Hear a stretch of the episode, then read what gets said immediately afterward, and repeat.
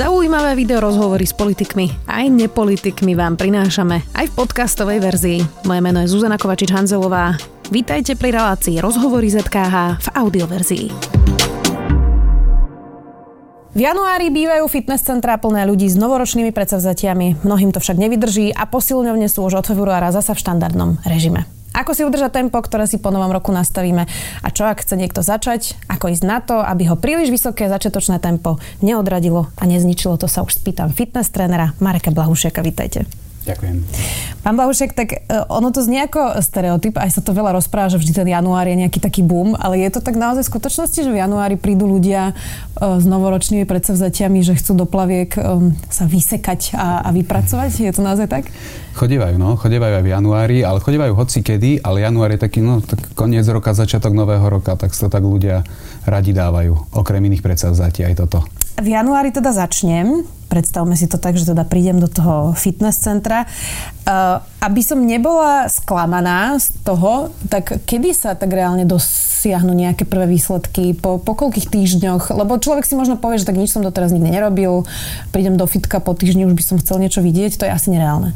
Po týždni nie. Po, po týždni budete mať svalovicu to budete cítiť. Asi nevidieť, ale cítiť. A kedy prídu tie prvé výsledky? Veľ, ja si myslím, že veľmi záleží na tom, koľko do toho akože investujem, že čo všetko, na ktorých všetkých frontoch zabujem, či je tam aj strava tam bude, aj pohyb, aj regenerácia. A keď naozaj nastavím všetky tieto stránky dobre, tak mesiac, dva mesiace. Záleží, v akom som stave. Uh-huh. Záleží, že, že kde, sú, kde je tá moja štartovacia línia, že či som naozaj zanedbaný v úvodzovkách, a idem, že z ničoho, tak vtedy je ten rozdiel väčší, aj sa tie, tie výsledky dostavujú rýchlejšie, ale keď už som akože že aktívny športovec a len chcem naozaj len ešte mi tu navadia tieto dve kila, tak vtedy je ten výsledok troška dlhšie trvá. A je to aj ťažšie mhm. paradoxne. Keď hovoríte, že um, zložiť to aj z regenerácie, aj zo stravy, tak teda keď som priemerne vyzerajúci v priemernej kondícii slova, ktorý teda príde a chce byť iba v v lepšom stave. Uh, tak čo sú tie zložky toho všetkého? Asi nie je reálne povedať, že úplne prestaň piť alkohol a úplne vylúč cukor a tak. Čiže čo sú také reálne nastavenia? No, práve to je to, že musí si ten človek z, akoby zreálniť, čo môže preto urobiť. Lebo veľa ľudí si tak, že začnem plávať, začnem behať, začnem cvičiť, budem lepšie jesť, aj viacej budem spávať a potom to vlastne vložiť do toho svojho denného podstate programu a zistí, že vlastne nič nestihne. Že on to neurobí. Takže, e, takže je dobre, tak ako som spomenul, strava možno zmeniť. Ak nie je zlá, tak ani by to nemusel byť akože najväčší problém. Samozrejme ten pohyb do toho vložiť. Ak tam žiadny nebol, tak akýkoľvek, ktorý mu nejakým spôsobom vyhovuje a regenerácia. To je naozaj zložka, ktorú ľudia vo veľkej miere zabúdajú a zanedbávajú a čudujú sa, že prečo, keď tak veľa trénujem, aj som niečo dobre zjedol, aj som vypil ten proteín, som stále unavený a nejde mi to. Neodpočívajú. No a čo to je to odpočívanie teda? Úpl, úplne na začiatku, že spánok. Naozaj, že úplne, že prasprostý spánok, lebo ľudia jednak dlho pracujú, potom prídu domov, ešte sa chcú venovať rodine, ešte si chce pozrieť seriál s partnerom a potom ide spať je ďaleko za polnocou, ráno stáva skoro, deti do škôlky, do školy. Čiže ten spánok... Čiže to 8 je... hodín? Á, nemusí to nutne byť 8 hodín. Záleží individuálne, ale ja by som odporučil 6. Aspoň 6. Mm-hmm. Niekto menej, niekto viacej. Dokážem porozumieť tomu, ale spánok určite. A potom stretching, a... alebo čo ešte pomáha? Dobre, môžeme sa aj takej tej aktívnej regenerácii, tam sú samozrejme, sú tam aj stretching, aj vôbec celý ten uh, masáže, rôzne formy masáže, bankovania, nejaké iné terapie, ale aj napríklad saunovanie. To môžeme tiež do toho zapaliť, že tí ľudia si dokážu odpočinúť. Je toho viacej, ale určite by som sa u každého najprv pozrel na ten spánok, lebo to býva taký väčšinou najväčší problém. Zo začiatku teda uh keď človek predtým nič nerobil a začne cvičiť, tak ho všetko teda bolí. Mm-hmm. Tak väčšinou Chvíľu. býva. A, a, a teda, kedy e, pre nešportovca, ktorý začne teda, dajme tomu trikrát do týždňa naozaj niečo robiť s nejakou záťažou, kedy to začne byť príjemné už? Ako sa má na to pripraviť? Lebo naozaj to býva niekedy bolestivé a ja sa priznam, že, že pre mňa teda po Silvestri, napriek tomu, že športujem a cvičím, tak január vo všeobecnosti bol po tých Vianociach a Silvestri mm-hmm. náročný. Takže keď niekto začne teraz ešte bez tréningu, tak to musí byť ešte náročnejšie. Čiže kedy to začne pre neho byť také, že idem si s radosťou zabehať, idem si s radosťou zacvičiť a zajtra si sadnem na záchod normálne spokojne. Ja si myslím, že ten týždeň, dva odznejú tie prvé svalovice. Naozaj veľmi záleží, že v akom stave sme boli predtým, lebo existuje nejaká svalová pamäť. Každý, kto niekedy športoval, vie, že keď má dlhšiu pauzu, tak e, potom ten návrat je rýchlejší. Kto nikdy nešportoval, tak jednak sa nemá kam vrátiť, ale, ale mu to dlhšie trvá, kým sa... A keď ma to začne baviť, no baví to hneď. Len uh, troška to možno, že boli, no. no. Trošku to boli. Ale to odznie, týždeň, dva. Ja mám sám zo svojou skúsenosť dva týždne a a som v poriadku. Je rozdiel cvičiť uh, preto, aby človek bol fit a cvičiť preto, aby človek bol krásny? Aby teda do plaviek, keď to tak povieme? A, a aký je medzi tým rozdiel? Ja si myslím, že to je len uh, akoby odlišná motivácia. Ja vždycky svojim klientom hovorím, že mne je v zásade jedno, akú máte motiváciu, že či ten pohyb robíte preto, aby ste boli zdraví, aby vás niečo nebolelo, aby ste schudli, aby ste boli teda pekní do plaviek aby ste sa uh, zbavili stresu, socializovali.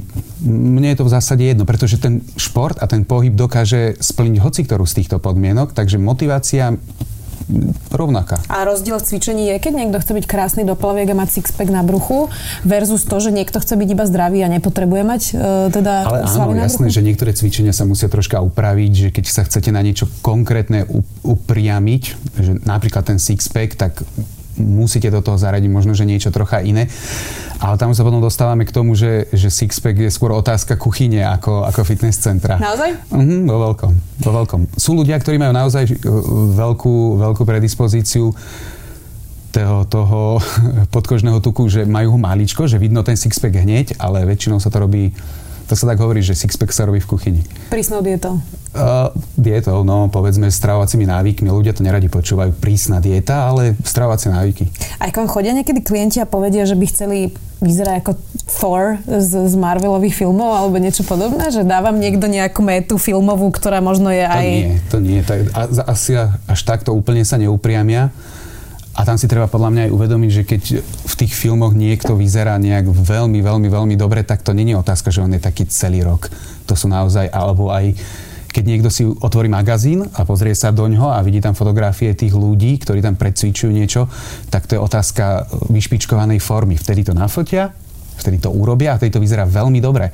Ale on úplne takto nevyzerá ten človek celý týždeň, celý rok teda. Takže Takže takto s takouto presnou požiadavkou za mnou nikto neprišiel. Teraz sú také všelijaké hity, ktoré, ktoré ľudia absolvujú. Jeden je napríklad crossfit alebo také tie vysoko intenzívne uh, tréningy mm. alebo kruháče. Je toto dobrá voľba uh, pre začiatočníka? A pýtam sa, pretože to býva často rýchle, vysoká záťaž. Aj bolo by asi dobré, aby tam prišiel niekto, kto už vie, ako sa robí správne drep a vie cvičiť. Je to dobré, keď niekto necvičil, že pôjde na takéto kruhové alebo vysoko intenzívne tréningy? Toto je taká otázka, že nemôžem povedať, že hýbať sa je zlé, ale poviem to takto, že pokiaľ ide niekam, kde si dajú tí inštruktori alebo tréneri naozaj záležať na tom, aby ten pohyb bol správny, alebo teda, aby mu neškodil ten pohyb a priori, aby to bolo, ono sa tak hovorí, že pod dohľadom e, takého že osobného trénera, alebo pod dohľadom fundovaného odborníka, tak vtedy môže ísť aj, aj, na, aj na hit tréning, môže ísť aj na crossfit, pokiaľ sa upraví intenzita, dohľadne sa na techniku a ten človek je dostatočne zdatný na to, aby to cvičenie vykonával, tak tam nevidím prekážku. Ale pokiaľ sa to hroti len, že toto musíš spraviť a je mi úplne jedno, akým spôsobom to spravíš, tak to, to není dobrý tréning. To je, to je práve podľa mňa veľký rozdiel medzi tréningom a výkonom športovým. V športovom výkone, keď niekto ide je profi športovec, tak keď je v súťaži, vtedy to hroti. Vtedy ide na maximum, vtedy on ide za tým výsledkom a nepočúva to telo. Kdežto na tom tréningu skôr počúvate to telo a pripravujete sa na to, aby keď sa dostanete do toho športového výkonu, aby vás nesklamalo. Čiže cieľom nemá byť sa úplne zničiť do, do bezvedomia v napriek tomu, Sú ľudia, ktorí odpadávajú ľudí, z týchto áno, tréningov. Áno, áno, napriek tomu, že veľa ľudí to akoby čaká od toho tréningu, alebo tam ide doslova za tým, že sa chce zničiť, tak ja si myslím, že to nie je úplne cieľom. Uh-huh. Není to cieľom, aj keď asi im to pomáha a sú z toho spokojní, ale často potom prichádzajú zranenia. Mm-hmm. Potom je ešte jeden hit a to je, že ľudia sa zvyknú baliť do e, celofánu alebo rôznych takýchto nejakých um, mm. obalov a sadnú si do nejakého chudnúceho stroja, pozrú si pritom seriál a ako keby je to nejaký chudnúci stroj, ktorý vám má proste spaliť nejaký tuk. To je úplná blbosť toto, alebo, alebo naozaj funguje, že na nejaký podkožný malý tuk to pomáha? Ja si myslím, že tie zmeny v tom, že okolko tí ľudia schudnú, sú vo veľkej miere spôsobené s tým, že stratia dosť veľa vody. Že oni reálne vypotia. Aj keby ste išli do sauny a budete tam, ja neviem, dáte si 5 cyklov po 15 minút, aj odtiaľ prídete ľahší, pokiaľ tú vodu nedoplníte. Nechcel by som moc nejak polemizovať o tom, že či tam aj spália alebo nespália žiadny tuk. Ak tam cvičia a je to pravidelné, tak asi tam nejaký tuk spália či toto je že čisto iba akože vhodná forma, tak to by som netvrdil. Uh-huh, uh-huh. Uh, veľký problém Slovenska je vysoký cholesterol. V podstate najviac ľudí na Slovensku zomiera pre, pre srdcovo ochorenia. Mm. Uh, aj počas sviatkov sa ľudia vlastne napchávali uh, majonézovými šalátmi alebo teda vypraženými uh, rybami, rezňami a veľa ľudí žartuje a hovorí, že sú v objemovke. To je taký ako keby výraz, ktorý používajú a vlastne sa to prebralo z kulturistiky, kde bývajú kulturisti mm. v objemovke. Aký je rozdiel medzi vianočnou objemovkou a kulturistickou objemovkou? Rozdiel? No, uh, dobre, Skôr keď sa pýtame, aká áno, je Vianočná akože, objemovka, vieme asi všetci Vianočná teda? objemovka je Počas Vianoc, akože najviac, čo tí ľudia povedia, sú naozaj masné jedlá, naozaj nie moc také, akože, akože oni sú kaloricky objemné, naozaj veľmi, ale nie je to až také kontrolované ako v kulturistike, keď idete do objemovky, ktorá není zas až taká super, lebo vy nejete iba čisto bôčiky alebo, alebo šaláty, také, že majonézové kulturistickej objemovke zvyšujete skôr príjem sacharidov, čiže viete dosť veľa ryže, dosť veľa cestovín a není to úplne vždycky až také super, ako keď si ja dám 4 vypražané rezne v trojobale a k tomu si dám ešte štvrť kila majonézového šalátu. Čiže to je taká, akože skôr taký, také prebratie z toho, ale No a to je vlastne asi aj súvisí s tým cholesterolom, lebo tie jedla, ktoré počas tých Vianoc Slováci majú ako vo zvyku jedávať, sú naozaj veľmi masné, ťažké bôčiky, udené, reznie. A ja nehovorím, že to sú úplne zlé jedla, ale v tej miere, v akej to my konzumujeme, to nie je úplne OK. Uh-huh. A preto sú všetci takí uh, prejedení a, a takí, takí obťažkaní s tým, po tých sviatkoch, lebo naozaj sú to ťažké jedla. Uh, ako si má človek nastaviť kardio versus posilňovanie? Pretože uh, aj to treba asi striedať uh, a niekto, kto môže aj dvíhať ťažké váhy, vôbec neznamená, že má dobrú kondičku a mm-hmm. zasa vice versa. Čiže ako si to nastaviť, keď chcem byť zdravý, nejde mi nevyhnutne teda o ten sixpack, ako sme sa bavili, chcem byť zdravý, ako striedať kardio versus posilňovanie? No, ono není úplne taký, že uh, najlepší recept, že tohto toľko to, tohto toľko to ale ideálne, ja poviem, že tak z môjho uhla pohľadu, ideálne 2-3 krát do týždňa kardio, 2-3 krát do týždňa posilovanie, jedenkrát voľný deň. Nemusí byť, môže byť. Super je, keď sa človek hýbe každý deň.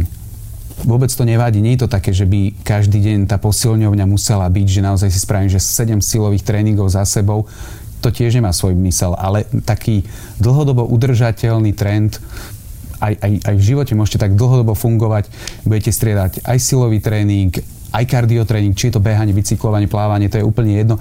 Práve naopak, že čím je to variabilnejšie, je to lepšie pre to telo. Dostane o mnoho viacej podnetov, o mnoho lepšie sa vie adaptovať, je podľa mňa lepšie zaťažované v tom prípade bude zdravšie, bude odolnejšie. Keď časom človek cvičí, teda dajme tomu aj, že trikrát fitko, dvakrát behanie a robí stále to isté, tak to telo si zvykne a musí to zmeniť ten človek? Zvykne si, áno, tak adaptuje sa presne na to. Či to musí zmeniť? Nemusí. Nemusí to zmeniť. Môže takto fungovať, ak mu to vyhovuje, ak je zdravý, je dostatočne silný na to, čo potrebuje robiť, nie je z toho zranený, môže takto fungovať dlhodobo. Ja nevidím pro- problém v tom, že by to tak mal ale ono zase e, sezóne sa dajú robiť iné športy. Dá sa lyžovať, dá sa v lete zase viacej plávať, možno korčulovať na kolieskových korčuliach, bicyklovať. Takže menil by som to len kvôli tomu, že je tá sezóna, že niečo sa mi robí v zime ľahšie ako v lete a zase naopak.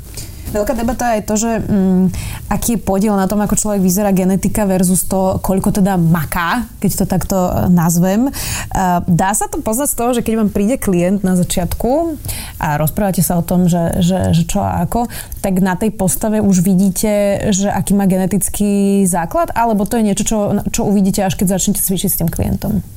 Asi aj aj. Dá sa na tom človeku poznať, že či niekedy športoval, to by som povedal, že z tej takej prvého toho stretnutia, ktoré býva také dlhšie, že si urobíte dlhší rozhovor, popýtate sa ho, samozrejme vám to aj povie, ale viete to, viete to poznať a ale že by som sa na človeka pozrel a poviem mu, že vy ste geneticky, máte predispozíciu snad len k basketbalistovi, ak by mal 2,20. Uh-huh. Takže, ale ináč to jedno, na, tej, na tom prvom stretnutí sa to dozviete tak či onak. Nemusíte to akoby vizuálne zistiť, ale sa to dozviete, on vám to povie. A aj potom pri tom tréningu väčšinou ľudia, ktorí um, v detstve alebo v dospievaní športovali, že navštevovali nejaký klub alebo nejaký krúžok, tak oni sú potom takí, že lepšie sa s nimi pracuje, dokážu byť um, trpezlivejší, dokážu byť takí um, konzistentnejší v tom tréningu. Lebo vedia, že aj keď boli mladší, a boli konzistentní, pravidelne trénovali, tak to malo svoj výsledok. Hmm. Ľudia, ktorí toto v detstve možno nikdy nemali, tak sa s nimi ťažšie pracujú kvôli tomu, že on jeden tréning vynechá, potom vynechá dva tréningy, potom príde zase raz a, a akoby uh, si myslí, že však minulý týždeň som nebol, tak tento týždeň pôjdem dvakrát. Ale to zase není úplne to isté, takže možno sa s nimi len lepšie pracuje, ale nemusí to byť pravidlo. E, platí to, že máte dvoch klientov, ktorí, dajme tomu, rovnaký objem cvičení cvičia v týždni, ale majú úplne rôzne výsledky? Jasné, pretože to cvičenie, ten tréning, to je naozaj len tá malá zložka toho celého.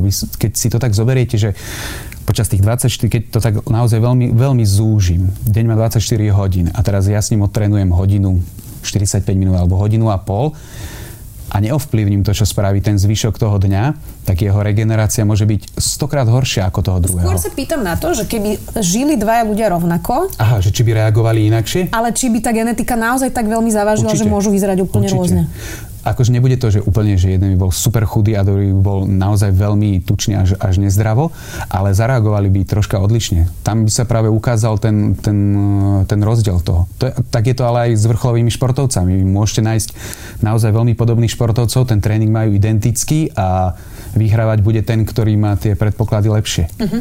Ešte veľký hit je teraz fasting, alebo teda pôst. Uh-huh. Niektorí hovoria, že niekoľkodňový, niektorí hovoria, že 24 hodín mať pôst, potom sa vlastne zase nájsť, potom má zase pôst, tak sa to rôzne všelijako uh, strieda. Je to dobrý nápad? Je to zdravé naozaj? Alebo je to zase len nejaký hit, ktorý o rok už nebude vlastne?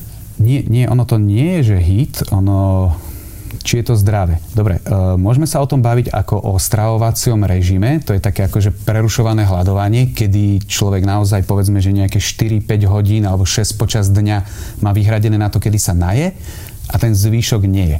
Je proste hladný alebo mu stačí to, čo zjedol počas toho dňa. To je akoby prístup k dennému režimu a ktorý sa dá dlhodobo udržiavať. Rok, kľudne. Fungujú tak ľudia a je to pre nich dobré, dá sa tak fungovať. A potom sa môžeme baviť o takom pôste, ktorý trvá aj niekedy niekoľko dní a, a aj jedno, aj druhé má zmysel, ale záleží od toho, že čo tým sledujem že keď chcem, povedzme, odľahčiť svoje trávenie, mm, to pôstovanie aj z epigenetického hľadiska má svoj význam a to by bola možno, že obšírnejšia téma, ale ten post má svoje, svoje e, klady, čiže keď ho niekto povedzme raz, dvakrát do roka zaradí, tak, tak to má svoje výhody. Musí to robiť tak, aby vedel, čo sa deje, čo robí. Nech to nie je len, že teraz nejdem 5 dní jesť a uvidíme. Takže takto to má svoju výhodu, není to hlúposť, ale aj ten spôsob toho strávovania ten prerušovaný, uh, prerušovaná hladovka, aj to má svoj výhod. Je to, je to, nazvime to ako jeden zo spôsobov, akým sa dá fungovať, aj z dlhodobého hľadiska. Je nejaký vek, kedy už je neskoro začať? Keď niekto nikto Športovať? nikdy uh, nešportoval a v 60 si povie, že teda možno už je na čase? Nie, ja si práve myslím, a teraz e, záleží, že aké športovanie, ale keď ľudia stárnu, to vieme, že ako človek stárne, postupne mu ubudá tá aktívna svalová hmota, proste tie svaly sa ochabujú. A práve vtedy si myslím, že by tí ľudia nemali zanedbať ten pohyb. A to už je jedno, že či je to posilňovňa alebo je to rýchlo chôdza, záleží, čo ten človek je schopný robiť. Ale nemal by ho zanedbať, pretože práve vtedy je o mnoho náchylnejší, pretože my si uvedomíme, keď človek ide napríklad dôchodcovia. Človek odchádza z toho aktívneho životného štýlu, nechodí do práce, začne z neho byť dôchodca. Väčšinou tí dôchodcovia nezačnú hneď športovať. Oni urobia také, že majú ten svoj nákup, sedia doma, v tom lepšom sa s niekým stretávajú. A práve vtedy oni tým, že sa usekne ten pohyb, ktorý mali, už aj len to málo pohybu, ktoré mali v tej práci, tak ešte aj ten jediný stres na to telo, na to, na to, na to aby to telo fungovalo, zmizne a vtedy nastáva problém. Vtedy to svalstvo ochabuje, vtedy sú náchylnejší na zranenia, sú menej vitálni, menej odolní a samozrejme sa aj menej socializujú, pretože sa už nestretávajú moc s ľuďmi. Čiže ja si myslím, že, že neexistuje vek, v ktorom by som povedal, že tak 90 rokov prestante sa hýbať. Mm-hmm.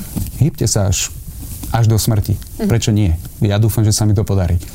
Máte pocit, že naša generácia sa uh, drží v lepšej fyzickej kondícii ako napríklad dnešní dôchodcovia? Lebo uh, to, čo vidíme vlastne jednak teda uh, život ľudí v Európe vo všeobecnosti sa predlžuje ako v mm minulosti. Uh, často boli naši starí rodičia zrobení, uh, fyzicky zrobení, mali uh, aj uh, problémy s chrbticami a rôzne iné veci. Nadváha je tiež ďalší veľký faktor. Máte pocit, že naša generácia už bude na tom fyzicky lepšie? No to záleží, ako sa k tomu postavíme. Je pravda, že povedzme, že generácia dozadu alebo dve, tak tá, to pracovné zaťaženie bolo náročnejšie, fyzicky bolo náročnejšie. Ja teda nemám úplne prehľad, ale verím tomu, že nie je tak veľa povolaní, pri ktorých sa až tak strašne fyzicky unavíme. Paradoxne je o mnoho viacej povolaní, kde sa unavíme duševne, kde je ten stres, kde možno, že trpíme ešte viacej ako tí, ktorí pracovali niekde ťažko na poliach alebo kdekoľvek. A potom záleží na nás, že ako sa k tomu postavíme, že či si super je to, že teraz je veľký prístup k informáciám, ktoré možno, že naši e, rodičia a prarodičia nemali, čiže my teraz si vieme získať informácie o tom, že hýbte sa, pretože toto. Um, jedzte zdravšie, pretože vám možno hrozí toto. Čiže že tá informovanosť je vyššia a záleží, ako my sa k tomu postavíme. Že či naozaj preberieme zodpovednosť nad tým, aký bude ten náš o, život, alebo to dožívanie, povedzme, to je jedno, alebo či sa na to vykašleme a povieme si, no nejako bolo, nejako bude. Čiže ja si myslím, že máme určite väčšiu šancu pretože nepracujeme až tak náročne fyzicky. Čiže to telo by možno nemuselo byť až také zrobené, ak to tak povieme. A potom, že či sa už na to vykašľujeme alebo nie, tak to záleží na nás. Druhá vec, ktorú ale dnešná generácia má, uh, tak to sú skôr problémy s chrbtom. Napríklad práve zo sedenia za počítačom mm-hmm. v kancelárii, alebo potom tí ľudia z toho celodenného sedenia idú práve na ten vysokointervalový tréning a, a prepínajú sa. Uh, čiže platničky uh, alebo rôzne iné problémy chrbta sú. Vy robíte aj SM systém, ktorý pomáha práve na platničky. A, a teda ja osobne mám jednu prasknutú vyskočenú platničku a teda všetci mi hovorili, že už som skončila skončila, už nikdy si nezabehám, ani nezašportujem, ani nič, ale teda opak je vlastne pravdou, že práve, že musím cvičiť a musím sa hýbať, inak, inak to boli. Stretávate sa s tým, že ľudia si vlastne neustále hľadajú dôvody, prečo si dať radšej lieky, ako si to teda e, odmakať, lebo napríklad práve pri tých platničkách to často býva, e, že si myslia, že sa nemôžu hýbať, ale práve, že by sa mali. Tak stretávam sa aj s takými, pretože to je tá ľahšia cesta je jednoduchšie pre človeka si dať liek od bolesti, ako s tým niečo reálne spraviť. Tu, a to verím, že sa deje aj vám, keď e, mám už takýto problém, či sa mi to stalo zranením alebo čímkoľvek, to je jedno. Tu je veľmi dôležitá pravidelnosť. To ľuďom veľmi často chýba a, a nechce sa im do toho ísť. A veľmi ťažko ich presvedčíte na to, že dobre, tak teraz si v takomto stave, v poriadku, tak možno, že už nebude z teba vrcholový spierač, ale ty tým pohybom, či už je to SM systém, alebo hociaký iný prístup k tomu pohybu, ty tým pohybom dokážeš vykompenzovať aj také zranenia, aké sú povedzme, ako sú chrbtičiari, ktorí majú problémy s tým, či už je to z dlhodobého sedenia, alebo nadobudnuté zranením, alebo, alebo športovým zranením nejakým. Takže že ja si myslím, že nie je to akoby prekážka, je to ťažšia situácia ale dá sa s tým pracovať a záleží od človeka, ako sa k tomu postaví. Že či to zanedbá, či, či sa nad tým povie si, že dobre, tak aj koniec a sa akoby rezignuje, alebo si povie, že, že nie, že ja ešte by som chcel a bude hľadať spôsoby, akým sa, akým sa s tým dá pracovať. Nemusí to byť vždycky uh, operácia. Operácia je až, nazvime to, posledný, posledný krok, kedy už naozaj, že všetko ostatné zlyha a aj po tej operácii ešte stále vás čaká rekonvalescencia a následne celý životný pohyb, pretože po operácii to neznamená, že vám vyriešia váš problém. To len ten dôsledok toho vášho problému vyriešia, ale, ale tú príčinu musíte v podstate uh, riešiť. A to je ten pohyb. Máte aj klientov napríklad toho SM systému, ktorí vyzerali naozaj, že sú veľmi vážne prípady a potom, čo efektívne cvičili, tak žijú vlastne rovnako kvalitný život ako predtým? Uh, takto by som povedal, že, že dá sa pracovať úplne že so všetkým. Nemám klienta, ktorý by naozaj že prišiel na vozíku a odišiel by po vlastných, to nemôžem povedať. A takisto by som netvrdil, že, že, že je to jediný spôsob, akým sa dá človeku pomôcť. Čo skôr sa snažím u tých ľudí je vyvinúť, že, že nech získajú správne návyky, nech získajú návyk pravidelnosti pohybu, pretože ten pohyb je pre toho človeka tak prirodzený ako čokoľvek iné a zanedbávať ho alebo ho vôbec nerobiť, to je podľa mňa tá najhoršia cesta. Čiže nedá sa povedať, že, že je to všeliek. Je to len cesta, ktorou môžete ísť. To väčšina trénerov tak uh, tým svojim klientom aj uh, podá, že, že ja ti ukážem, ktorou cestou sa dá ísť a ty už musíš ísť sám. Dá sa tých ľudí motivovať. Vždycky im viete troška pomôcť, ale keď nechce, tak ani SM systém, ani, ani DNS, ani nič nepomôže klientov, ktorí nechcú, uh, potom pustíte k vode? Keď vidíte, Oni že odídu. niekto Oni odídu. odídu Jasné. Je to akože po tých rokoch, čo trénujem, sa mi stalo, no nestalo sa mi, že by u mňa zostal klient, ktorý by nechcel. Oni počase odídu. Ešte takú jednu drobnosť, že, že záleží, že čo ten človek od toho teda ja pracujem vo fitness centre, čo od toho fitness centra a toho chodenia do toho fitness centra vyžaduje. Ja som to spomenul na začiatku. Nemusí to byť úplne nutne to, že ja som chorý a teraz som sem prišiel a chcem sa vyzdravieť a odíde.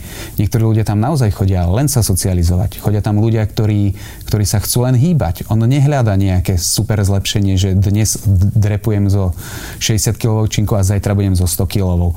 Čiže vy môžete tomu človeku ponúknuť ten pohyb, ten spôsob k tomu, aby on dosiahol cieľ, ktorý vlastne zadefinovala tá jeho motivácia. Čiže on tam chce chodiť, lebo je to súčasť jeho životného štýlu.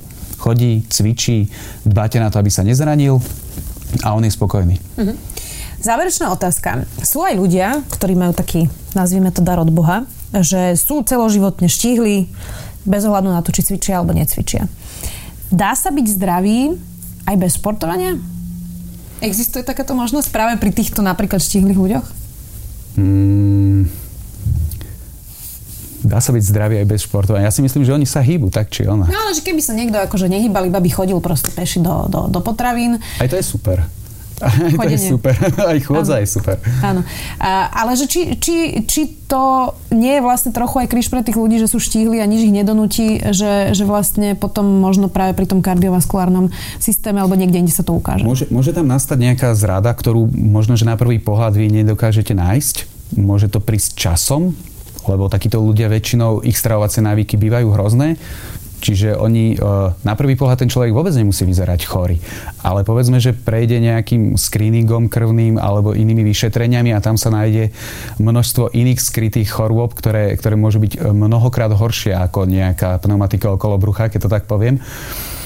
Čiže ja by som odporúčal, že pokiaľ sa môžu a dá sa to, tak nech sa hýbu všetci ľudia samozrejme v medziach toho, ako sa im to dá, ako ich to baví, lebo sú ľudia, ktorých to naozaj vôbec nebaví, ale vždy sa dá niečo nájsť, čo by ich bavilo. Aj keď niekoho nebaví e, behať, cvičiť vo fitness centre, lyžovať, tak možno ho baví niečo spoznávať, čiže môže si sadnúť na bicykel a ísť sa niekde prejsť. Aj to je lepšie, ako to odsedieť v aute. Čiže myslím si, že títo ľudia, ktorí sa že vôbec, vôbec nehybu, môžu prežiť plnohodnotný život, ale prečo sa nehýbať, keď môžem? Držme teda palce všetkým januárovým cvičencom vo fitness centre. Mm. Nech im to vydrží, nech majú motiváciu po celý rok. Ďakujem veľmi pekne, že ste prišli do Sme video. Dnes to bol fitness tréner Marek Blahušek. Ďakujem. Ďakujem pekne ja. Počúvali ste podcastovú verziu relácie Rozhovory ZKH. Už tradične nás nájdete na streamovacích službách, vo vašich domácich asistentoch, na Sme.sk, v sekcii Sme video a samozrejme aj na našom YouTube kanáli Denníka Sme. Ďakujeme.